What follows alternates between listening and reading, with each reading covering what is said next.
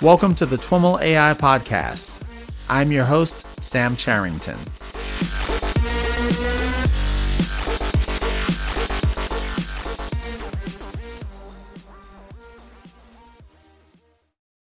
I am at NYU Future Labs and I am with the co founders of Bowtie, Ron Fisher and Mike Wang. Ron and Mike, welcome to This Week in Machine Learning and AI. Thank you very much. Thank you.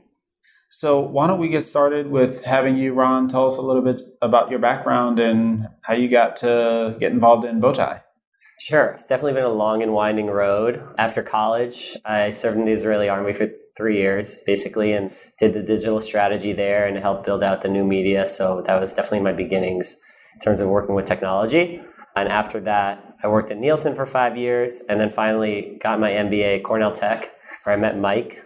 And my co-founder also came from Nielsen, so we were had already known each other. And then the three of us formed this team as part of our final semester, where we are tasked with basically working on any problem we want, and if we want to, to continue that work after spin out as a real company. Oh wow! How about you, Mike? So I graduated from Cornell undergrad, where I studied computer science, and that's why I really found my interest in sort of machine learning and AI in that field. And following that, I actually went directly to Cornell Tech for grad school. And that's where I met these guys. And, you know, we, we formed the team. And I think we have a really balanced skill set. And it's been an amazing journey so far with them. Nice. Awesome. So, Bowtie, what does Bowtie do besides having an awesome robot logo sticker?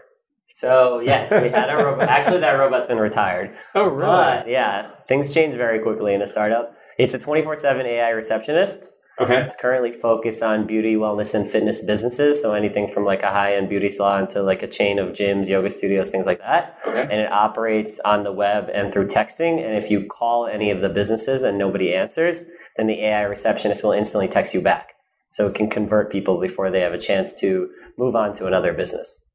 Okay. So, how does that work? You So let's say like Morgan finds a cool salon on Yelp.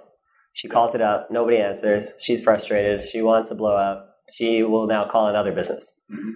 Now she calls the salon. Nobody answers. And then our AI receptionist texts her instantly, says, Hey, you know, it's Lily from Bowtie Salon. How can I help you? And then Morgan was like, Oh, she just texts back, I'd love a blowout today at 3 p.m. And then they go back and forth by messaging to input the appointment. What percentage of the inbound calls are coming from mobile nowadays? Do you get a pretty high hit rate on that? Yeah, I, I would say almost all the inbound calls are coming from mobile. Probably, I, I don't have an exact number, but we're able to text back the vast majority of users. Sometimes we see like someone calling from a landline, but that's actually in the low minority. Interesting. Interesting. So I've been familiar with some kind of these appointment scheduling kind of apps, and then you have like your X.AI, Amy kind of thing, and you guys are bringing that together. Is that a, a good way to think about this? Yeah, so we're kind of like business to business to consumer in a uh-huh. sense. We're giving them a tool set that they could deploy to their customer base. Okay. Interesting. And so, how does it all work? Yeah, so great question. Well, s- uh, all the texting we use Twilio for you know the, the SMS stuff. We also do web chat, which we have our own little plugin that sits on their website. So that's typically where customers first find out about us, or you know contact the bot. And what Is happens? it plugged into Facebook Messenger, or is it a standalone bot on the page? Yeah, so we, we do have Facebook Messenger as a third channel. So we have web chat, which typically sits on their website. You can think of like Intercom or like Drift Yeah. as an example of what that might look like. And then SMS is where we reach out to customers who call and nobody answers. Okay. And so that those are sort of three channels that we're working in right now. Mm-hmm. And so what happens is that when a customer sends us a message, we do two things. We extract the intent of the customer. So like, what are they looking to do? You know, some people are looking to book an appointment right away. Other people are just looking for prices or, you know, what time are you guys open?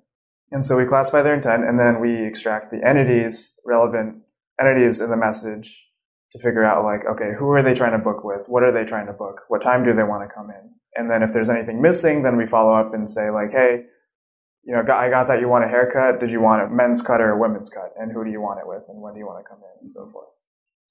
Interesting. How did you select the particular vertical that you're going after, or at least starting with? So originally, we wanted to do, we were very passionate about chatbots. We were talking about predictive assistance. And we knew that there were a lot of companies attacking the enterprise side of the problem. And we said that it would be really cool to do some sort of like self service platform to be able to provide this like to businesses in mass, similar to what MailChimp does with email. And this was before Facebook opened up the platform for Messenger and like before it kind of like superheated up while we were still in school. So we actually originally were like, okay, well, what is a business that people interact with every day? And we're like, well, what do people do every day? They eat. So we started in food because none of us have any experience really in like beauty, wellness, or fitness. And then eventually, once we launched across like 25 restaurants in New York, mm-hmm. we saw that we felt like we weren't really solving a problem. And while it was like iteratively better, it wasn't like 10 times better. Mm-hmm. And in that sense, we were kind of fighting an uphill battle. So during our time in an accelerator already after school, we said, we believe in the underlying thesis of Bowtie, which is that like apps are becoming increasingly irrelevant. Like 65% of users download zero new apps a month. And that all these types of businesses, like local businesses and things like that, are still pumping money into apps that nobody really wants. Mm-hmm. So then we spoke to a bunch of different people, did research, and then basically like after a few conversations, one of which was with like a beauty expert in our accelerator, CEO of Vive at the time, Alana Gregory, we said, you know, we were, we're considering the beauty space and then she's like, yeah, you know, I don't know. Like, let me think about it. And then two days later, she's like, no. She's like, this is a real issue for the sector. And then after doing our own research, we found a variety of reasons why it really made sense to, to actually dive in and, and apply the technology to them. Okay. And what kind of response have you received? I mean, generally, these kind of, you know, mom and pop shops, for lack of a better term, like mm-hmm. they're they are historically really difficult to gain traction in for startups. What are you doing to try to overcome that? So we basically have like a variety of techniques that we employ, whether mm-hmm. that's like drip emails or like cold calling to trade shows. And what we found was that definitely like the trade shows is the most effective and it kind of draws the people who are looking for new technology to begin with. Okay. And I think that that's been really helpful for us. And they're also really happy because we're the only ones who are providing this type of solution and it's a problem that they're very aware of that they have. Right. So that being able to kind of like deliver on something that they know is an issue has been very helpful for us. Okay. One of the benefits about working with these types of businesses is that they pay attention to numbers and, you know, real improvement in their business. So if you can mm-hmm. prove that, say, where we can handle, you know, X percent of their call volume or, or get them X dollars in incremental revenue, like that really resonates with them mm-hmm. because at the end of the day, like you know, the even a small amount of incremental revenue can make a huge difference for these smaller shops. And so in contrasting that with like consumer behavior where it's a lot more sort of up in the air, like, you know, is this fun to use? Like there's so many other alternatives. But for us, it's like if we can really show them that it's going to materially improve their business, then that really resonates with. So, what are some of the biggest challenges you face from a machine learning and AI perspective in pulling this all together?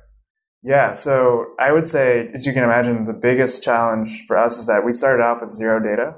And so mm-hmm. we really had to bootstrap the automation with like proprietary algorithms, just doing lots and mm-hmm. lots of research into like what do people say, how do people say it, and sort of slowly collect enough data that we could start training a model and start to generalize a little bit. But as you, when you start doing this type of thing, you quickly realize that like people say things in a million different ways. Like, how many ways can you ask for a haircut, right? Yeah. You'd really be surprised how many ways you can ask for a haircut. And there's also so many other requests that like we never would have thought of that someone might even text. Like, do you guys offer organic products? When we set out to build a system that could help people book appointments and reschedule and ask for prices or whatever, there's a lot of things that we never even considered where like requests that would be coming in. And that is what makes the customer service space difficult in general if you're, if you're trying to automate it. Just like the breadth of requests that come in. But that, that's one of the reasons why we chose to start off in such a narrow vertical is that it makes it vastly easier to handle those requests. Yeah. Whereas if we wanted to, you know, there's a lot of companies out there like ASAPP and Digital Genius who are trying to sort of augment or automate call centers and very generalized customer service. And that is a very, very difficult problem. And so we're trying to be a little bit more narrow. And so have you developed any particular kinds of tools or approaches for kind of starting to whittle down that long tail of requests or well how do you handle that yeah so the majority of requests that do come in are things that you know we've sort of collected over the past six months. And to be honest it's a very uh, manual process of like figuring out what a new request might be. And you know there's you can get 80% you know classic 80 20 rule here. Like you can get 80% of those requests with like 20% of the work. Mm-hmm. And the other one, you know, like 20% of the requests might be sort of smaller random things. And what we do is whenever there's something that we don't understand, we like mark that in our system. And then, you know, every once in a while we go through that list and pull out trends that we're seeing. Like initially we didn't realize that so many people would get to the end of a booking process and ask for the price. But we found that looking at our data and going back and saying like, okay, this is something that we now have to handle. Mm. And there's also a lot of requests that are like sort of specific to a business. So someone might be like, where do I park? And that sort of thing. So that, that's another aspect that makes this difficult. But what we've done there is like created basically a custom FAQ system where a business can go and enter in their own questions and answers. And we use a mix of our own tools along with Microsoft's Q&A service to handle those like sort of more one-off questions and answers. Okay. It sounds like you're not doing any human in the loop type of aspect to this where if a request comes in and it's not understood, it's kind of escalated to some agents that you or the the customer is managing. Oh, so we, we actually do do that. If something doesn't, if the bot doesn't understand something, then we pass it off to a human. And that's typically, you know, the business's existing customer support staff. So that might be a receptionist or even a call center. And so we, anything we don't understand, it gets passed off to a human. But in terms of marking it in our system as something that we might want to handle in the future, that process is sort of difficult to automate. And that's something that we're working on. And we even have sort of a dashboard that the business operators work in. And we're planning on adding tools in there that would actually allow the operator to go highlight a sentence and say like, this is something that the bot didn't get, but is a common request that we get. And then they could either add that to their FAQ automatically or sort of, like you said, escalate that to us and we would go work on it. And is it your sense that that something like that will be readily adopted by I'm imagining imagining a salon owner and I'm assuming you're going after not kind of these big chain salons but like small smaller shops like are they going to want to even think about that? Well, we're going for both. So there are we do have some bigger clients that are nationwide. And they're easier to work with, but then they have their own like technology issues. So they have yeah. like systems that we want they want us to integrate with. Right. But in terms of the smaller businesses, as long as you give them something on a mobile device, I actually do feel like they're pretty open to it. Okay. But they also have like a very low tolerance for error because of the fact that they're in the service business. So like you really have to nail it the first time. Mm. Interesting. On the conversational side, did you start off on one of the commercial conversational platforms or did you roll your own? I'm thinking here of things like API.ai and, yeah. and other things. Yeah, so we actually, you know, we tried all those platforms out when we set out to do this initially yeah. and found that it was just too much of a black box. Okay. So when you, you know, we have real clients using this product, mm-hmm. then it really can't mess up on things that are like easily remedied if, if we had our own more customizable model and system. Um, What's an example of something that you found it messed up a lot on that, given your own platform, is easily remediable? Yeah, definitely. So, for example, salon service is called single process, mm-hmm. and I had no idea that that existed before entering the space. But if you to me, I'm thinking versus multi-threaded, but that's probably right? So, single process is like two pretty common words together, mm-hmm. and if you just say if you just piped in a sentence to an out of the box model that said like, can I come in for a single process next Friday? It wouldn't recognize that as an entity, right? Because it'd be the process as the entity and single is like exactly. It's like a quantity. It might pick it up yeah. as a quantity. Process is like, is that even like a service or is it process is also a pretty general term, right? right. So what we found is that we really had to augment and customize the system to be able to work with even the most simple things in, in real production. And that's actually very doable because we have, you know, a list of all the services that the businesses have. Mm-hmm. And over time, we've sort of automated the process of creating aliases and different alternative ways people ask for things. And those are things that you just can't input into a black box model that you might find with like Wit.ai. Mm-hmm. And so what we found is that those those things are good for like, you know, sort of a small talk kind of bot or or maybe something a little bit more geared towards one-off responses like a Q&A type of thing. But in terms of having a full conversation and, holding state and entities in the context of a very particular business and needing very high accuracy to input the exact appointment that the user is asking for, that required a lot more customization. Okay. And so what tell me a little bit about the effort involved in building out that platform and what were some of the difficult decisions that you had to make and and which way you ended up going on those? Yeah, definitely. So one of the big challenges was integrating into the businesses in the first place. Okay. So we we work with MindBody businesses. MindBody is a scheduling platform that has you know fitness, beauty, wellness businesses, and we use their API to sort of pull in the business's information when when they onboard. So their staff members, their services, their availability, and, and so forth.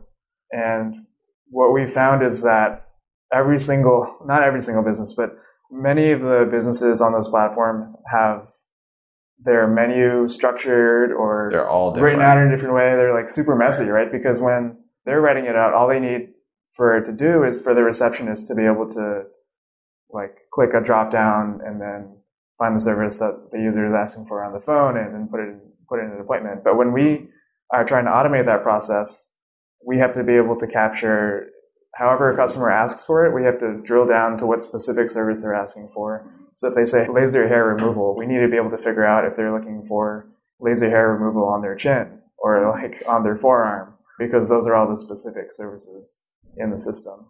And so just importing and integrating into many businesses and sort of generalizing that process on top of automating the conversations has been a real challenge because you know, it doesn't come in as clean, structured data where it's like service one, you know, name plus 10 ways of asking for it. Service two, name plus 10 ways of asking for it. And so when we think about doing this at scale, we not only have to develop sort of models for talking to the user back and forth, but also importing a business's menu data and structuring it and cleaning it up and not having to do that all manually. Okay. Do your customers ever ask you about wanting to have input into kind of the personality, if you will, of their bots, like whether they're formal or informal, or you know, you use a southern drawl in in the text or something like that? Like, is is that something that comes up? Yeah, so I mean, we've had some really weird requests. Like one person wanted their AI to be like an AI dog, Uh-huh. so they wanted a bunch of dog references throughout this, the, the model. Uh-huh. And other times, if it's like a larger brand, there's one that's like has a global presence. They were very like formal, and they really wanted it to be like very fancy in their language. Uh-huh. So there's definitely always a back and forth between me saying that's fine and then Mike telling me that that could take like another ten hours. Uh, So yes, Oh, yeah. How do those kind of requests impact the system that you've built? Yeah, so the good thing is that a lot of those personality tweaks are just changes in copy in, in terms of the messages that we send out, right? So what we've done is just created a bunch of different places in the conversation where the business can then go and tweak the message. Hmm. So around really core stuff like, this is your booking, does it look right? You know, we don't want them to be able to tweak every single word, but what we do is like in the confirmation message, text that the user gets when they've completed a booking, we might have a section at the bottom where the business can add anything they want there. So if they have a cancellation policy that they need to highlight, or if they have like special sort of something that they need to tell the user, like to not, you know, go suntan two weeks before the appointment or whatever, then they would put that there. Um, so we have like a bunch of slots that they can modify. Hmm, interesting. And then in terms of the kind of the MLAI tech, you know, having built up this platform from scratch, what are some of the, you know, toolkits and languages and like what does the stack look like for you guys? Yeah, definitely. So we do everything in Python.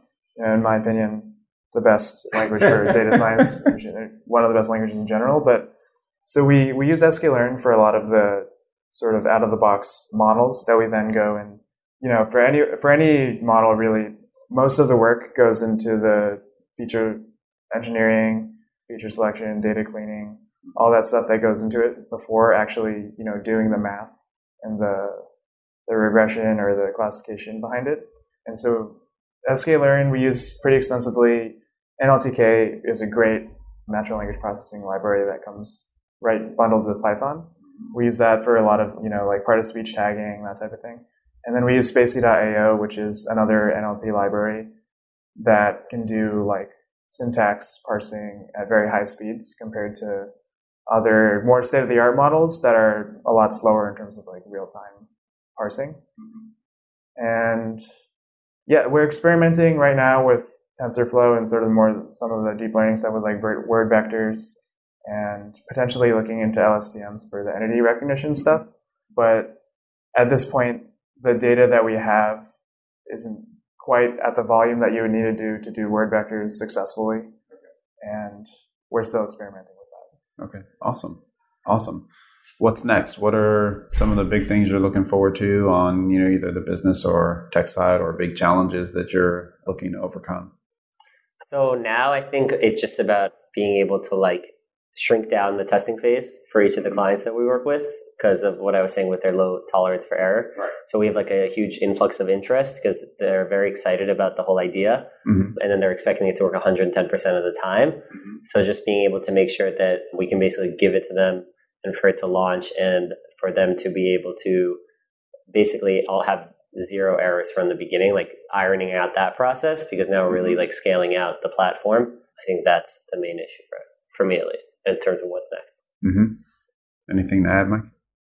Yeah, I would say I think basically scaling the onboarding process, like Ron sort of getting at, and then also thinking about, you know, this may be a little bit far off, but you know, it's something that we started to think about is like expanding into other verticals.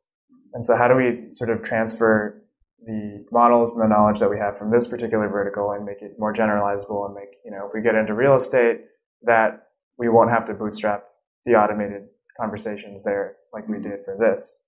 And so in that vein, there's going to be a lot of sort of how do we separate out the beauty specific aspects of the model and maybe try to extract the appointment booking aspects and sort of try to generalize everything. So that's something that I've been thinking about a lot. Awesome. Awesome. Well, Ron and Mike, thanks so much for taking the time to chat with us. I enjoyed learning about Bowtie. Thank you. Thank you. All right, everyone, that's our show for today. Thanks so much for listening and for your continued feedback and support. For more information on Ron, Mike, Vivek, Bowtie Labs, or any of the topics covered in this episode, head on over to twimlai.com slash talk slash 64. To follow along with the NYU Future Labs AI Summit series, which will be piping to your favorite podcatcher all week, visit twimlai.com slash AI Nexus Lab 2. Of course, you can send along your feedback or questions via Twitter to at TwimlAI or at Sam Charrington, or leave a comment right on the show notes page. Thanks again to NYU Future Lab for their sponsorship of the show. For more information on the AI Nexus Lab program, visit futurelabs.nyc. And of course, thanks again for listening, and catch you next time.